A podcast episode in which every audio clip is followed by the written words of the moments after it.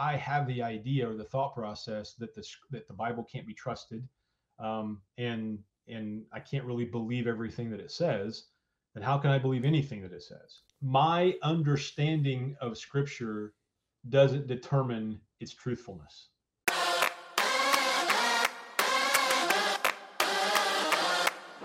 Welcome, Ordinary Discussions. How are you guys? This is Jeremy McCommon. Just want to welcome you to the show. Thank you so much for uh, for listening and, and always supporting us. Hey, I just want to mention today before we get started with our very special guest. You may recognize his face or or his voice from a previous podcast, but before we do that, I just want to stop and ask you if you're listening to this podcast on Spotify, go to our main Ordinary Discussions page and you'll see a button that says follow right? So just click that follow button, and then next to the follow button, you'll see three little dots. Click those three little dots, and I'll give you the opportunity to rate us. Please give us a five, but be honest. If you don't want to give us a five, that's fine. But here's the deal: if if it's Spotify, do that. If it's YouTube, like us, subscribe, and just give us a little comment. If it's hey guys, great job, or hey, great topic, or I'd like to hear this topic, a question, anything. And here's the reason I'm asking you to do that we don't we don't make any bob and i i just gave my guest away don't make any money off this. Ordinary discussions uh, this isn't like a big revenue driver for us. It's it's so that we can get the word of god out. So we believe that what we talk about in this podcast points people to jesus and ultimately could make a difference in their lives. So if you want to be part of that if you want to lock arms with us in that journey do what i ask please and and, and it will get our ratings higher and it'll be pushed out to more people. So there you go our guest today is Bob Pankey. You may recognize that that that name from a podcast number 83. It's titled The Red Flags of Progressive Christianity. If you haven't listened to that podcast, I would highly recommend you do. I've had many people mention just how meaningful it was to their life and and how much they got out of it. In that podcast, we had like a, a 30,000 degree uh, foot view of what progressive Christianity is, a lot of discussion around that. Today, Bob has agreed to come back and do part two, and we're going to do a part three, by the way, so stay tuned for that. But part two is going to be the six got tos, the six got tos around progressive progressive Christianity. So, Bob, welcome back to the show. It's so great to have you again. Yeah, thank you so much. I really appreciate the opportunity. Um, enjoyed the last conversation immensely, and um, really looking forward to just continuing the conversation today. So, uh, thankful for the opportunity and thankful for the entire ordinary movement, ordinary men, ordinary women. Um, I, have said this before, but um, I see it in action it, it, with people that I know and love around me all the time. So just thankful for what God's doing through through the movement. Well, Bob, I want to mention something, a, a selfless plug. Uh, well, first, I just want to say, hey guys, if you want some swag like I'm wearing right here, and I got a hat on too, maybe maybe you can see it. The Hat. So anyhow, I'm, I'm I'm wearing the swag. Make sure you go to our website and get some swag if you like what what it looks like, and that helps support us obviously. But I also want to promote our men's national connect in Colorado that's coming up. I can't believe I'm going to say that it's coming up in 2024. So Bob, write this down. It's June 27th through the 30th. Here's what I'm thinking. If you guys didn't listen to the last podcast, podcast, Bob is the state director for Illinois for a Fellowship of Christian Athletes. So I think you got a lot of guys that you know in your life. Maybe, just maybe, you could get a, a crew to come out here. And uh, if you're listening to this podcast and maybe you haven't been through Ordinary Movement, uh, maybe you have, you're wondering, uh, I'm not a conference guy. Well, good. So come to the Connect because this isn't a conference. What we do is we rise early. And if you don't like to rise early, come on, just a couple days. We rise early, we have a breakfast together, we have a time in the Word, and then like 8:39 until like 5 in the afternoon, all you do is play. You whitewater raft, you side by side, dirt bikes, mountain bike, uh, fly fishing. I mean, I can go on and on and on. Zip line. I mean, I can I can jeeping. There's so many activities. It is so great. It's such a man's man's event, but at the same time, uh, we sandwich it with time with the Lord. Great food, great fellowship, and there's just something special. We do it outside. We may not be able to this time if we have enough people sign up. We can hold like 1,500, 2,000 people at this ranch. Uh, so mm-hmm. that's the goal, right? A ton of guys. But no matter what, uh, you're just experiencing the sunrise, the sunset, worship. It's an unbelievable opportunity. So if you're listening, make sure you put that on your calendar and you can go to our website, theordinarymovement.com, and you can click uh, the links to, to register uh, for early bird pricing. So anyhow, just wanted to mention that. It was, I don't know if you, Bob, you know some of the guys that went, I don't know if you talked to them about it, but it was unbelievable Absolutely. last year. Yeah. Yeah. I was going to say the very, that very thing. I haven't been myself, but I know many who have, and they, it was a phenomenal time for them. And I tell you what, you had me at fly fishing. So um, it sounds awesome. Well, we'll share awesome. a boat. We'll share a boat. That'd be great. Um, yeah, it's, uh, it, I mean, I, I'm not even embarrassed to like promote it the way I am because it was that amazing. I went in just stressed out of my mind because the first time I've ever put on an event such as this. And afterwards, I told my wife it was the highlight of my summer. It was absolutely incredible. I've heard man after man say that. Everybody that went said they were going to come back and bring guests. So uh, yeah, make sure you guys sign up. No matter who you are, where you are in the country, rally guys in your church and your friend group. Come on out. We'll have a great time together. So anyhow, shameless plug. Um, let's dive into this. So, what are these six got tos? Like, what? That's a weird. That's a weird saying. What's a got to? Yeah, uh, maybe it's a Southern Illinois term. I don't know if anybody uses that phraseology anywhere else, but um, yeah, there there are there are certainly what I would call core foundational beliefs that you you've just got to embrace. You've got to make sure that these are are present. And I'll preface by saying this that that the the church and and the Christian faith and maybe just human nature in general is notorious for having conversation. Sometimes it's strong conversation. Sometimes it's flat out argument about a lot of things that just don't matter. Uh, yes. You know, I know. yes. The, the, the, ordinary movement. I think you guys use a major in the majors uh, comment or statement there. Maybe that's yes. A, major in the uh, majors, minor in the minors. Another thing we say is eat the meat, spit out the bones. There you go. Yeah, yeah. absolutely. And so we certainly find ourselves talking about a lot of things in Christian circles, and I shouldn't say that don't matter, but are not foundational. So I'm just example of, of things like this, and we could talk about what heaven's going to look like. We could talk about um, what is what's the order of end times event. There's a good fight for you waiting to happen. Yeah. You know, we, we, should talk about. We could talk about uh, all kinds of stuff. Spiritual. One, one saved, always saved. What's that? One saved, always saved. One saved, always saved. There's yeah. another one. Yeah, right. We could talk about whether Bob's going to have hair in heaven or not. You know, I mean, we could talk about that's right. all kinds of stuff that's probably still good things to talk about. Yes. Okay, so I'm not. I don't want to give the idea that those are not things that we should teach or talk about or, or have conversation about. But those are not what I would call got tos. Yes. Um, my salvation, your salvation, our um, relationship with Christ is not dependent on any of those things we just said and a whole lot of other things. But there are some things that are foundational. And and again, these are I'm, I'm gonna I'm gonna we're gonna mention them to you obviously and talk about them. These are these are certainly from my perspective. I mean, I didn't I didn't you know get these from somewhere else or somebody wrote these down somewhere. Just my ideas from what I read in Scripture. So I want to sort of um, you know preface with that too. Um, and, and I think every church, every organization, uh, probably ordinary movement has this, has a some kind of list of core foundational beliefs or something like that. I mean, every Christian organization has that, and so this is not necessarily intended to be that, but but these are, in my mind, as we as we have this conversation about the progressive church movement and progressive Christianity and how we might define that um, for for me anyway these are sort of like the minimum the basics. This is these are the core foundational tenets of our beliefs that have got to be there. And if we swerve i'll even make it personal if i swerve away from any of these there's six of them that i'm going to mention any of these six um, that should be a red flag for me. And it should be a red flag for those who love me that are around me uh, if i swerve away from any one of these six things. And so so this uh, is just, um, we can use this as a litmus, te- litmus test within our own lives or the lives of those around us to say, you know, where are, it's it's almost like a like you said like a red flag. If if if if they're not aligning with some of these, as you would say, got tos, then we we or we're not right. Let's talk about ourselves. I like that. Make it personal. Yeah. Like we're yeah. really quick to look at everybody else without first looking at ourselves. So we can ask ourselves these questions and see if we're on track or if we may be swerving. So I like that. That's great. Yeah, yeah, and and even to that point, you just said, I've done this. I think this is a great practice. I I have given a group of people permission in my life. They've seen these got tos.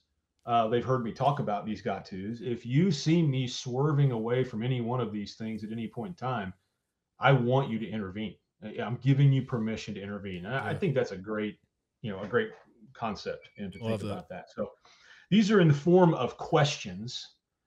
Uh, in other words, what do you believe about? And then we'll fill in the blank. And mm-hmm. there are six of them. Um, and then, you know, we can talk through each one and maybe bring some definition to what the Bible does say about awesome. about some of these things. And and I'd love your input too, Jeremy, as, as well. So I think to start with, if you're okay with it, I'm just going to read all six as in the form of questions. You're the boss. You uh, you lead us, buddy. Okay, and then we'll we'll kind of go from there. So number one, and, and I don't know that these are necessarily in an order of priority, except maybe the first one, and and maybe maybe not. But if the first one isn't in place, then probably the other five run the risk of of not of me not aligning to what the Bible has to say about these things. So the first one, the first question is, what do you believe about the Bible? What do you believe about the inerrancy and the infallibility of the Bible? And again, we could talk more in detail about each one of these in just a second. Um, second question would be, what do you believe about God's existence, about who He is, His character, um, uh, His nature, you know, those kind of things. The third one would be, what do you believe about yourself, and, and, and more specifically, um, your your natural state. What do you mm-hmm. believe about your or or the natural state of humankind or or, or human nature? Uh, the fourth one would be what do you believe about who jesus is and what he did? What do you believe about who jesus is and what he did? Um, the, the fifth one is what do you believe about how we experience salvation? How are we saved how can someone have a relationship with God, which is what we might refer to as salvation? Mm-hmm. What do you believe about how we experience salvation? And then the last one uh, is what do you believe about the exclusiveness of Jesus Christ?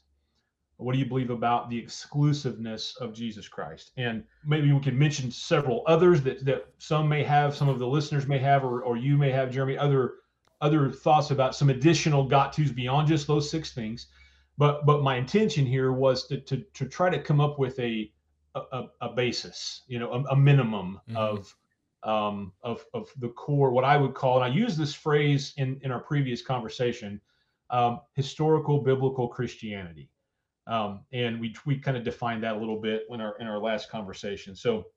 Um, those six things. Now, let me also say this before we dive into each one of them individually, Jeremy. You know, we use this term uh, progressive church, progressive Christianity.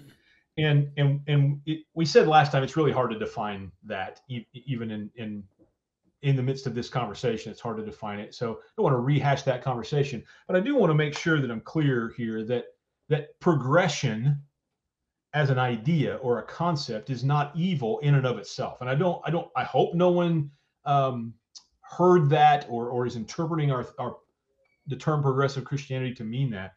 Um, you know, it's great for me to grow and develop as a human being, to get better at things, to progress in a whole lot of ways. And so, not talking, and even in the context of the church, not talking about um, changing the way that we do some things in church. That's not what we're talking about. At least that's not what I'm talking about when I say no, you're not. You're not talking about changing of methods. Like, right? Yeah, yeah, yeah. That yeah, we, are exactly. all progressing in life.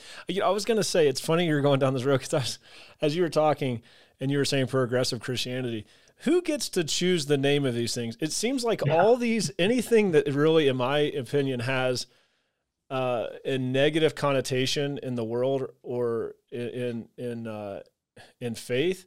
It's like they get these names that that are like they sound wonderful.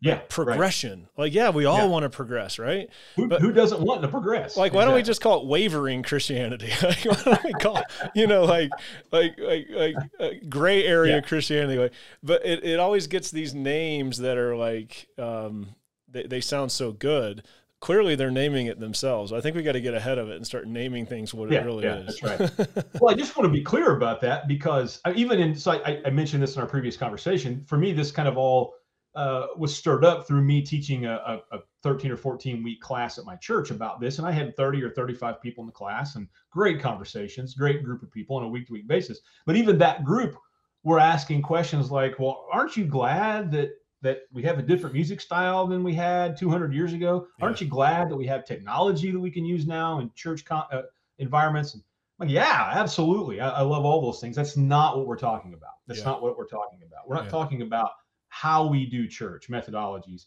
We're talking about these six got tos and and the moving away from or the or the the the transitioning away from what I would call these core doctrines. Yeah.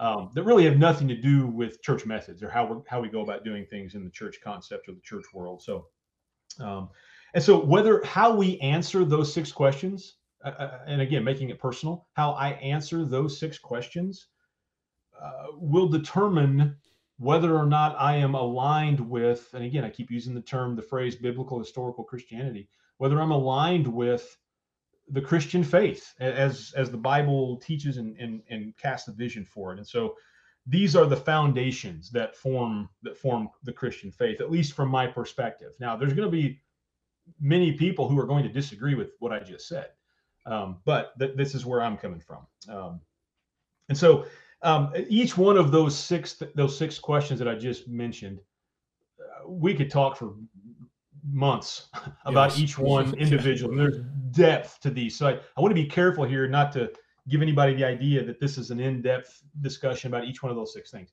There's tons and tons and tons of content and resources and all kinds of stuff out there about all those things.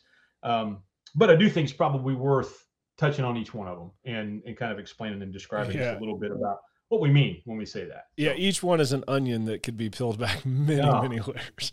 That's so, exactly right. Yeah. And probably I, should be. I mean, I would encourage anybody that's listening that should peel back that onion, spend some time, dig deep, you know, let yeah. the let the word of God teach us about these things. And um, it's something that would be worthwhile for all of us, I'm sure, to do. well, let's uh let's uh you know get our taste buds going here and, and uh, get us hungry for what, what, what each of these potentially we could dive into on our own study. Yeah. Yeah, yeah absolutely. Absolutely. That first question uh, is what do you believe about the Bible? Mm-hmm. And and um, we spent quite a bit of time last time talking a little bit about this that certainly the the the um, inerrancy of the Bible is called into question a lot. Um, the accuracy of the translation of the Bible is called into question a lot um, whether or not it's even God's word to begin with, and it was just mm-hmm. the ideas of men that wrote some thoughts down or some opinions. All of those things are are bubbling around in, in even in in quote unquote Christian circles. They're they're talked about quite a bit. And so I would, and again, a lot of this comes down to personal um, personal belief on some things. So I'm just sharing from my heart. You know. Yeah. Um, I, I would I would say that that if I'm going to use the Bible, if I'm going to approach the Bible as God's holy word given to mankind to reveal God's character and who God is and to explain to us how to have a relationship with him. And that's again, there's a whole lot of layers there, right? If I'm going to view the Bible in that way, um, then, then I'm, I'm I'm going to need to be able to not question its accuracy. And and quite often this I listed it first on purpose um, this is quite often where things start with someone who's going to begin to move down a progressive Christian oh, yeah. uh, ideology path. You know, you read some things in Scripture that are challenging. I'm really thankful that God did that. We talked about that in the last conversation too. I'm thankful that God put stuff in His Word that challenges me because it's beyond me. It's above me. His thoughts are above my thoughts. His ways are above my ways. And so. Mm-hmm you know, can I explain the resurrection of the dead? God, no, I can't explain hmm. that. I it's supernatural. You know, it, it, it doesn't make natural sense to me. And yet, man, I believe in faith that it happened. Certainly Jesus resurrected from the dead and Jesus resurrected others from the dead, you know, and, and I firmly believe that. I don't think that was uh, just an analogy. I don't think that was you know symbolic or anything like that. So anyway um you know we, we talk about the inerrancy of scripture. We talk about the infallibility of scripture. And i want to want to camp out real fast here on those two words inerrancy without error. Infallibility means incapable of making an error or incapable of being an error. And again my two cents here but i believe as we read through scripture and the bible talks about itself we see that that there's a supernatural aspect to God's word. there is no other book, and it's far more than a book, but there's no other book in the history of the world that was written over a 1600 year time span, mm-hmm. which is mm-hmm. how long the time span was for the writing of the Bible, that has stayed intact and been and and, and have, has has moved through the centuries. And I firmly believe with all my heart that God supernaturally has allowed the Bible to be able to move through the centuries so that we have access to it today. So again, I could launch on a whole lot of things there, but um, uh, talking about the accuracy of Bible, there's some great r- content out there to look at or resources. Um, Josh McDowell is, is decades ago, 30, 40 years ago, um, did some great work on on the accuracy of, of the Bible, the accuracy of Scripture. Um, and and again, there's a lot there we could talk about, but I would encourage listeners to dive into some of those kind of things. Lee Strobel did some of the similar yeah. some similar work, and there's others too. Um, anything you want? I'm gonna I'm gonna move through them, Jeremy. Unless you have well, yeah, thoughts. We'll, we we'll just keep moving, but I but I can clearly see where that that question um, is really the the hinge pin uh, pin of everything. Like it's what you believe about the Bible is very important. Uh, you, you can see how it all it all hinges on that. Like uh, that's where you can get your interpretations. That's where you can start adding your own interpretations, your, your, own viewpoint. Well, what he really meant was this, or that was just a story that was meant to mean this. Um, yeah, I, I, I, see how that's the that's the number one question um, for sure. Yeah. Yeah, yeah, and and we referenced this in our last conversation, but it's worth referencing again. One of the ideas that we see surface quite a bit in a progressive church movement or progressive Christianity is is an agreement with and therefore an alignment with certain parts of scripture but then not agreement with or alignment with other parts of scripture. And so um, again as you just said if if i have the idea or the thought process that the that the bible can't be trusted um, and and i can't really believe everything that it says then how can i believe anything that it says? Yeah i mean and, at that point and, i don't even know what you have. I you yeah, literally right. i don't know what you have. If i can't believe uh, in the infallibility and inerrancy of the Bible, then like I, it all falls apart for me real quick. Yeah, real yeah, quick. That's right. Yeah, that's right. And I've had conversations with individuals, people that I know, people that I care about that about that that has started out the conversation by saying, "Just so you know, I don't believe the Bible is true and accurate." And it's really hard to continue the conversation after that because that's where everything, every perspective that I come from is going to come from the perspective that this is what the Bible teaches you know so if that just doesn't matter to someone then um, you know we have to find another way i guess to have the conversation because i certainly think we want to try to keep having the conversation so, yeah yeah. Um, the second question uh, that we we posed as a got to uh, is is what do you believe about the existence and the nature of god? And um, I, I, I find it helpful i guess at least just for me to to to to think for my own self here in terms of how would I answer that question, you know, and this these answers come from a bunch of different scripture references. You know, they come from a bunch of places, really the whole of scripture throughout the Bible. So, you know, something like this that God is real, that he exists as the Trinity, Father, Son, Holy Spirit, mm-hmm. that he has always existed as the Trinity, and he will always exist as the Trinity. Not only is God real, but he loves each one of us unconditionally, and he undeniably desires to have an intimate personal relationship with each one of us. That's a that's a mouthful. That's a whole lot of stuff that, that I just is. said there. and again, we could dive off deep into any one little component of that, but um, just just what I just what I said, just just that much um, is what I believe a, a, core foundation of what we believe about who God is. Um, I, I, know I had a had a conversation. I'll give you a fast example. Had a conversation one time with someone. Uh, this has been a few years ago, and we were talking. I don't even remember what we were talking about. Something pertaining to the Trinity. And you know, if you can explain the Trinity in you know 30 words or less, I'd love to see it because uh, you know it's just a it's a deep concept. You know. Anyway, we were having this conversation about the Trinity, and this happened to be someone um, who had been through seminary. Um, now, obviously, that's a that's a loaded term. There's a lots of different seminaries with lots of different perspectives and lots of different ways of teaching things and lots of different beliefs and viewpoints. But anyway, he'd been through seminary.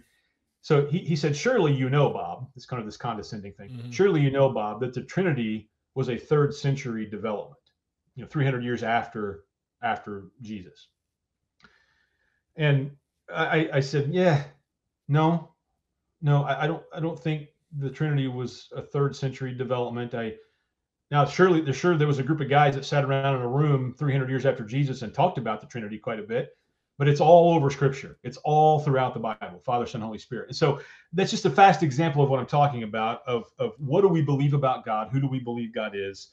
And um, how how we can kind of get off the, the path, so to speak. So you got to start there again after scripture i think you got to start with the existence and the nature of god uh, and what, what, what, do we mean by that um, and then and then the, the third question that we asked um, was what do you I believe just, about i just want to hit on that, oh yeah go ahead i want to hit on that really fast.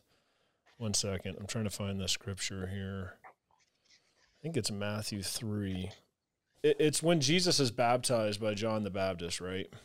And so yeah. um, i believe that's when um, God said, This is my beloved Son in whom I'm well pleased. And then at that moment, a dove ascends on Jesus, which is the Holy Spirit. So anybody that says that the Trinity is somehow 300 years post Christ, that they yeah. all three existed in one place on earth in that moment. Now, there's other places in the scripture I know that that, is, that that has happened as well. There's other places, but that's the one that always sticks out to me the most. You have the Father, the Son speaking to the Father about how well pleased he is, and then the dove ascending on him, which is the Holy Spirit. So there's the Trinity in one place on earth. And you know, the thing, this is completely off topic, but the thing I love about that scripture is God says to Jesus, This is my Son, my beloved Son, in whom I am well pleased. That was be, and this is his heart towards us. I know this is way off topic, but maybe somebody needs to hear this. This is his heart for us. That was before Jesus did one single thing in ministry. That was at the beginning of his ministry. That was before he spent 40 days in the wilderness, before that was the very start of it. And God already said, It's who I am well pleased. I think sometimes we think that He's only pleased with us when we're doing certain things or and and he's pleased with us just where we're at. That always speaks to me. But anyhow, I love that. Off that yeah, tangent that. and uh, back to your yeah, third point. Sorry. No, that's good. That's good. And, and uh, sort of along the same point, my understanding of scripture doesn't determine its truthfulness. Mm. Does that make sense? Yeah. What I just said? Yeah. Um, so, so the fact that, you know, I, I may or may not be able to fathom an idea doesn't mean that it is true or not true. It's true without me fathom, fathoming it or understanding it. Uh, you know, which is kind of how I, I view that whole Trinity thing. You know, um, I'm not I'm not sure I could I still I've taught and preached about the Trinity a thousand times. I'm still not sure I could do it justice, you know, uh, to to really explain it well. Doesn't matter. It's still true. yeah. Uh, you know, so yeah, I read I read something this morning in my quiet time. I'm going to butcher it, but it was by Vernon McGee. You guys have heard me talk about Vernon McGee a million times, but I love his commentary. But he just told a story about a man once told him, "Don't let your lack of understanding diminish what you do understand. Like like that that's I'm not saying it right, but I've had that in my own life. I mentioned in the last podcast I went through a season of, of really searching and it was like I, I had this level of under a misunderstand not not even uh, misunderstanding I guess or just lack of understanding of place things in the word that it's confused me that it actually caused me to lose faith in what I already knew. And I thought that was a really good quote and I'm butchering it. I'll have to find it and get it right, but it's like yeah, don't let don't let those times that you're in the scripture and you're confused and you don't quite get it to shake your faith so much that you forget what you already know.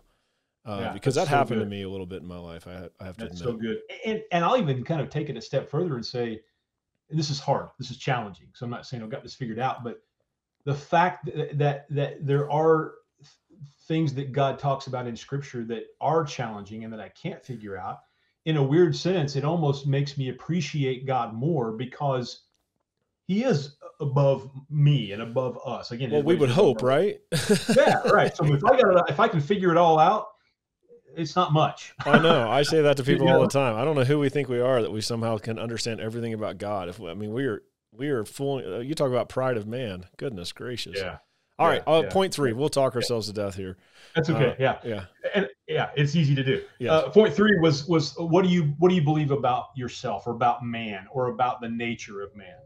Um, and this is huge. This is so important, and this is specifically um, one of those the, one of these these core doctrines of our belief that does tend to rise to the surface in progressive Christianity and the progressive yes. church, and, and, it's talked about some that um, the, the, basically the, what I believe the Bible teaches, what the Bible does teach, is that that we were created by God, mankind, tempted by Satan.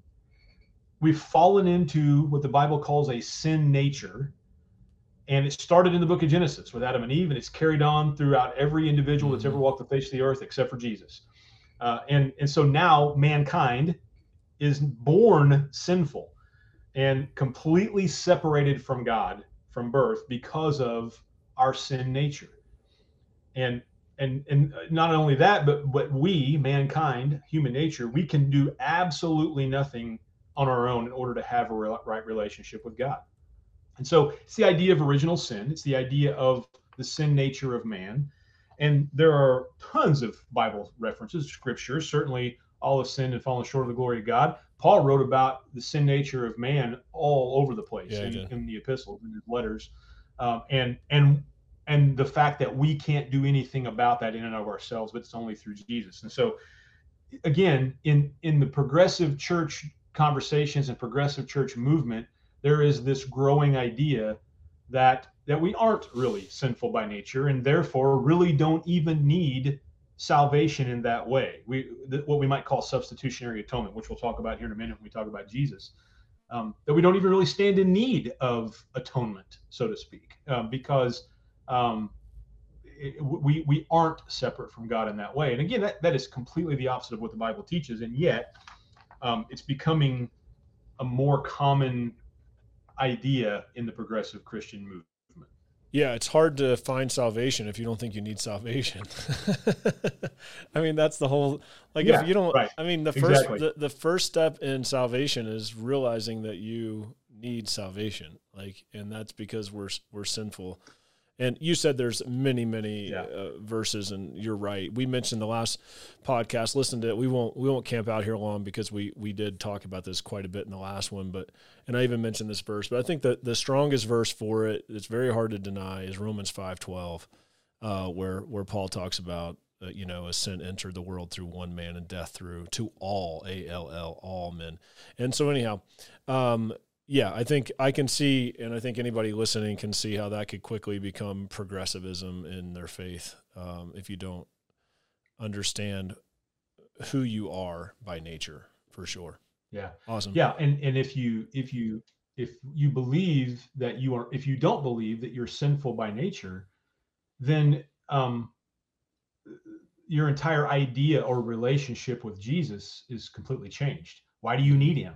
not only why do you need him but what what purpose does jesus serve in your life well at that point if if he really doesn't serve the purpose of of my um, a means of salvation and having right relationship with god if he doesn't serve that purpose then really he just becomes a, a person who taught some good things and if i can apply those principles to my life i can live a better life and be a better person nothing wrong with being a better person and applying the teaching of jesus to our lives but he primarily came to bring salvation. That's right for us to to bridge the gap, so to speak. Um, mm-hmm. Which leads to the, the, fourth question. The question is, uh, what do you believe about Jesus and uh, and what he did, or, or, or why he did what he did? Maybe is a better uh, statement. And so, um, you know, if I'm going to make a statement about that, sort of a summary of of everything that we gather throughout Scripture, that that Jesus and and there and let me also say this: there are all kinds of creeds uh, all throughout the church history of the church that, that reference a lot of these types of things. So even some of the verbiage here may sound very similar to to some of the creeds that we may have read and seen. Uh, the the fact that Jesus was conceived by the Holy Spirit, born of a virgin, his purpose on earth or coming to earth was to sacrifice himself as a substitutionary atonement. That's a really important phrase.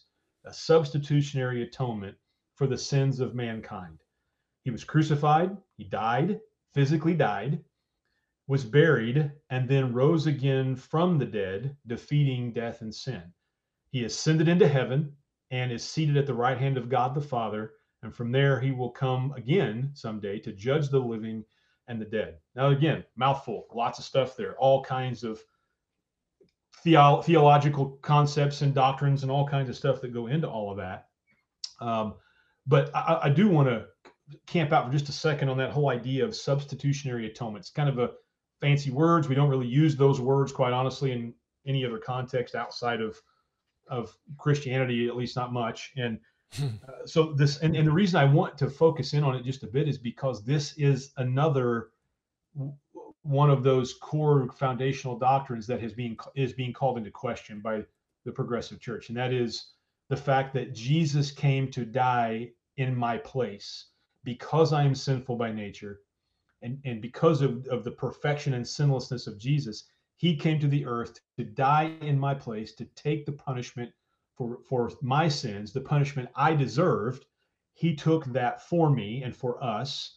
And so that is the, the substitutionary part for us. And then the atonement part uh, that, that, that punishment had to be dealt out. Something had to die. The wages of sin is death um, something always dies when sin is present. And um, and so the, jesus became the atonement for me the, the punishment of that sin. Again i would call those very foundational beliefs of the christian faith you know. Um, but there is a growing uh, a thought process in the progressive church that that none of that is true because we aren't sinful by nature that jesus didn't have to die for us and um, it's even been referred to as cosmic child abuse. That's the term I've read and seen mm-hmm. often of of this idea that God the Father had to see ha- had to to present His Son to die for the sins of the world. That was somehow child abuse um, because he was, you know, His Son. Uh, and so, anyway, I, I, I, could talk about it for a long time, and we won't necessarily. But um, that is such an important part of the core tenets of the Christian faith is the idea of substitutionary atonement, and um, it's it, it's important enough to be a got to, in my opinion, for sure. Yeah, there's actually, and I didn't know this until um, I actually had a discussion with someone, and I had to research some things to actually be knowledgeable enough to have the conversation. But there's actually seven theories of atonement. I didn't know that. Could be more, but I know for hmm. sure there's seven. There's seven theories of atonement. You you can Google it and, and read them.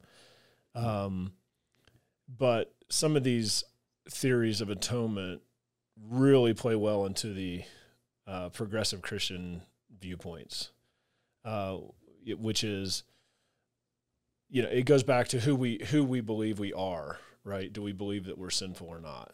And and so some of these theories of atonement kind of take that out of the equation. Um, anyhow, it's just interesting when you really dig into this stuff, but. Um, yeah, it's it's it's interesting you would bring that up because um, I had a discussion with uh, someone recently about that. So, hmm. yeah, and and you know, I just want to say this, and I'm probably going to say it wrong, but um, I, am an ordinary guy.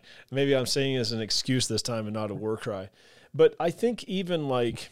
Um, we, we can think as believers, well, if somebody if somebody believes that Jesus was not born of a, bir- a virgin birth, right? It's not that big a deal. I mean, it's still Jesus but it, it matters so much because it goes back to who do you what do you believe about yourself? So if you believe that he was born of normal conception then he is man right? He's of yeah. man. And then back to romans the verse i just pointed out it says that because of adam we were all sinners. So it's very important that the way that that god brought jesus into creation was not through the normal conception of man and woman, but was through the supernatural means so that he's not he's not sinful because of, like like I'm, I'm I'm sure I'm butchering it. Okay, I'm sure I'm butchering it. I'm giving an attempt. But but my point is like it all it, it, you start pulling the thread and you realize wait all these little things that somebody could just say well it doesn't matter you believe whatever you want about jesus' virgin birth that's okay as long as you believe he's jesus but if you don't believe in the virgin birth and a supernatural uh, birth of Christ, then you have a big question to answer around. Well, how does he? How is he sin? How is he to, without sin if he was born of yeah. human flesh? Right? I mean, it's just there's there's a lot there. Maybe I butchered that. I don't know. No, no, you're exactly right. And if he's not, if he was not born of a virgin, conceived by the Holy Spirit, in other words, of God and of man, you know, fully God, fully Mhm. man. We use that phrase a lot. If he's not that, then on what grounds would his death do anything for me, salvation wise? That's I mean, right. if he's a guy that was treated cruelly by the Roman government and by his own people and, and was put to death, and that's it, um, there really is there, there there's really no purpose for him in my life. Yeah. You know, uh, it is because he is the full deity of God. That's what that's what the Bible says That's of right. Jesus. Um, that he can even be a substitutionary atonement for me. It wasn't Mm-hmm. just you know he decided that one day. Hey, I think I'll do this for these people. Uh, that was the plan from the beginning because that's God's heart for us is to be in right relationship with Him. So you're exactly right. You're exactly right. And I'll say this here too, Jeremy. I don't know. This may open up a whole can of worms, but hey, we're all about opening up cans of worms. That's right. That's right. Um, you know, it, I, I said what I said at the beginning of our conversation here today about about you know what we mean when we say progressive Christianity. We're not talking about we're talking about the got tos. We're not talking about a lot of other methodologies and all that kind of stuff. That's not what we're referring to, um, and it isn't. But I will also say this: that there is something to be said, probably a deeper conversation to be had about 2,000 years of church history yeah. uh, and and for 2000 years since since jesus the time of jesus what we just said about jesus has been the general conception or co- the general consensus and the understanding of the christian world about who jesus is why he came um, and why he had to die uh, a substitutionary atonement for our sins. Um, and so uh, again i want to make i don't want to sound like i'm speaking out of both sides of my mouth but um, a lot of a, a lot of people have wrestled with these questions for a really really long time and i believe maybe this is an easy answer but i believe that the lord has led us and that's the only way we can come to these conclusions by the way. The lord has led people over the course of 2000 years of church history to these ideas from scripture. Does that make sense Yeah. what i just said? Absolutely. um, something to be said about that too Yeah. i think. Um, uh, uh, so number five the fifth question that we posed is what do you believe about how we experience salvation? And, and we've refer- referenced this a little bit already. Um, there's a, there's a, a, a, bigger conversation to be had about the gospel and what we mean by the gospel and what exactly is the gospel. And, and, and again we can get into that a bit if we want to but but what do you believe about how we experience salvation?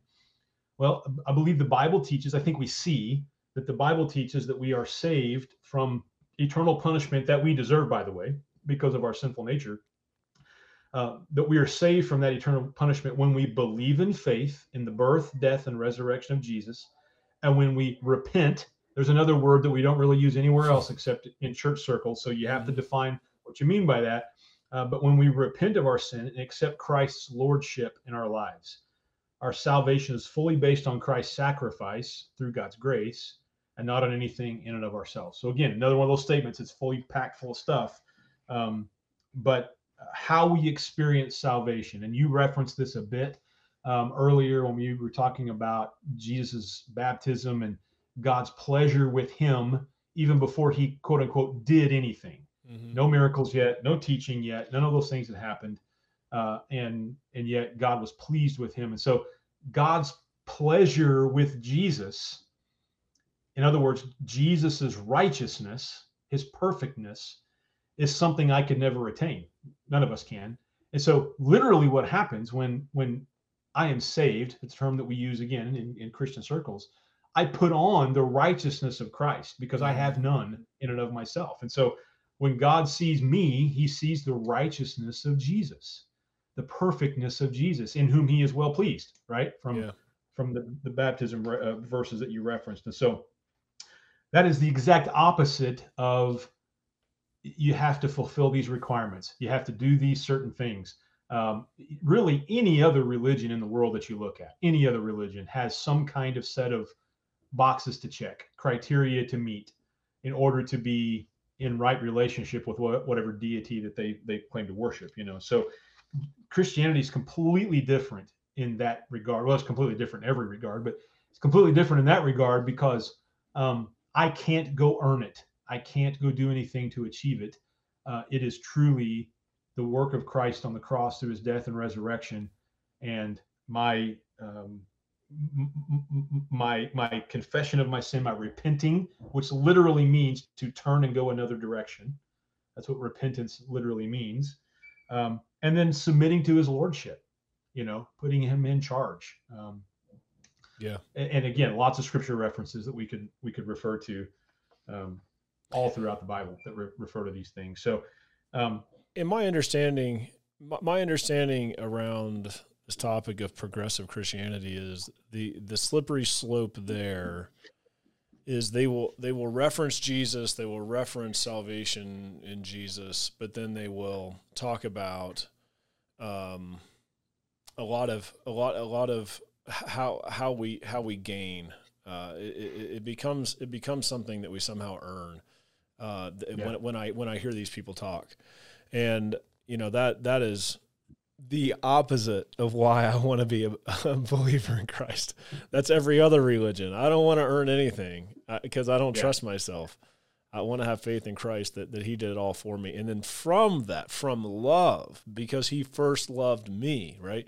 It's not because I love Him, because He first loved me. Now out of that, I want to I want to follow Him. And all the things I do are not from a place of earning, but from a place of love.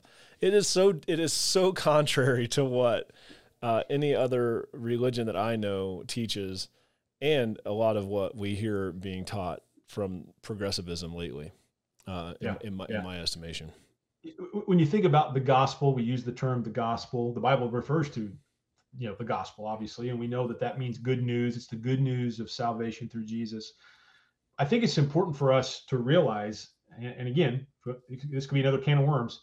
Um, not everything in the Bible is the gospel the Bible, everything in the Bible points to the gospel, but the gospel specifically is the good news. It's everything we just said. It's the good news of Jesus coming to the earth to die a sacrificial death in my place, mm-hmm. uh, to to pay the penalty for my sins yeah. and allow me to have right relationship with God. That's the gospel. So if that's the gospel, then then there are everything in the Bible points to the gospel, but not everybody everything in the Bible is the gospel. So, in other words, for example, Jesus's teachings on right living are important, but they are a result of the gospel right. in our lives. They yeah. are not the gospel. Does that make sense? A result of, absolutely, totally yeah. makes sense. It's a yeah. result of the gospel in our That's lives, right. not not it doesn't it, it doesn't lead to it isn't the gospel in and of itself. And so that tends to be sort of where the rub lies sometimes in um, you know those types of things where, where we take the teachings of jesus and we say okay as long as i can do my best to try to align myself with all of these teachings then i am in right relationship with god whatever term we might want to use salvation you know whatever. And that's not what the bible teaches. Yeah. It's just not what the bible teaches. So very right, i'm excited about this last one because it's yeah because it's yeah. hard hit because it's hard hitting. I love it. it does hit hard. That's true. Yeah. So the last question is, what do you believe about the exclusiveness of Jesus? Uh, what do you believe about the exclusiveness of Jesus? And um, the the statement I would make is that the Bible teaches that the only way to have a relationship with God and the only way to enter into heaven in eternity is through a personal relationship with Jesus Christ. There is no other way to God. There's no other way to become a Christian. There's no other way to enter into heaven except through Jesus. Uh, and again, all kinds of scripture references. Uh, Jesus himself in John 14, 6, I'm the way, the truth, and the life. No one else comes to the Father but through me. Um, Acts 4, 12, there is no other name under heaven given to men that by which we must be saved. Saved. And on and on and on and on and on we could go about the exclusiveness of Jesus and the fact that he is the only way to have a relationship with God. I believe, it really, as we've said many times, doesn't matter what we believe. I, I see the Bible teaching that he is the only way to God, that, that a relationship with Jesus is the only way to God. Well, yeah. I mean, if you say you believe, yeah, if you say you believe in Jesus, then you can't he says it in red like we talked about the red letter people the people that only read the red letters of the word of god. But that like he says it i am the way the truth and light only no one comes to me through the father but through me right? Like he says it. It's jesus saying it. So you can't say you follow jesus and then say that there's another way to salvation other than Jesus. Like it's so contrary to what Jesus said. That's that's what blows my way my my way. That's what blows my mind about this this progressive uh, sect is like it's so contrary. Like I don't even understand how you could interpret the words of Jesus any other than what he said. Like there's no other way. Yeah. yeah. So what oftentimes happens is when you get to this one, number 6, it becomes this catch 22 where you circle back around to the first one and well that's not really what jesus said or that's not really what jesus meant that's right. or that was misinterpreted it's been translated wrong or a thousand other things that we could say. Yeah. You're right. That's because it. it's not comfortable for for jesus to be exclusive in mm-hmm. our flesh i should say. It's not comfortable for jesus to be exclusive. So i don't know if this term will make sense as phrase but i've used this phrase if it makes sense or not. Jesus was exclusively inclusive. In other words um, I believe Jesus will accept anyone if they accept only Him. Yeah. Does that make sense? Mm-hmm. Um, that that sal- I believe salvation. My theological perspective is that salvation is is is available to all of us, but it is exclusively Jesus. That's right. Um, and so uh, it, it, can't be Jesus and anything else. And again, those are all all ideas that we probably have, have said before. But. Well, that is great. So that's our six got tos um, I I mean, we could go on and on, Bob. Yeah. Um, I I could at least uh, on on each of these. Yeah. But here's what I would encourage our listeners, um, just to to keep it somewhat manageable in time, um, is if one of those or several of those stuck out to you, or even like maybe rubbed you the wrong way a little bit. First off, I would encourage you to reach out to us. You can find uh, our information on our website. Uh, the links will be below. You can leave a comment. We can get back in touch with you. I'm sure I don't want to put Bob on the spot, but I'm sure he'd be happy to speak to you about any of this. But sure, uh, sure yeah. I don't know that, that that will even be the. It's not a it's not a scapegoat. I'm happy to speak with anyone, but I think uh, we can we can put some resources in the description below. I'll get some from Bob that will allow you to kind of dig in and and find some answers for yourself because I think for me that has always been my best avenue. I can listen to people all day long, but sometimes I have to come to my own conclusion uh, by yeah. through research and reading. So uh, these are, I would agree, Bob. These are great uh, tenets of our faith, or um, the uh, got tos, or uh, questions to ask ourselves about where we are uh, in this journey of our faith. And um, again, thank you so much. Um, we're going to do another podcast directly after this, so make sure you guys look forward to that. And that's going to be the five. What are the five? What are the five questions? Um, five ways we can respond to people who we know and love who may be moving towards progressive Christianity. I think that's a. It could be a little shorter than this one. I think it's going to be really helpful and practical because it is a very difficult conversation. If you have somebody you love, uh, sincerely uh, spend a lot of your time with, how do you respond uh, in a way that doesn't just alienate them or create a lot of tension in their relationship? So I'm looking forward to that. Yeah, yeah, that's fantastic. It's my pleasure to be a part of the conversation. So thanks for the opportunity. Yeah, thanks so much, guys. We will put resources in the in the description below. Uh, thank you so much for being part of this. Until next time, let's do this.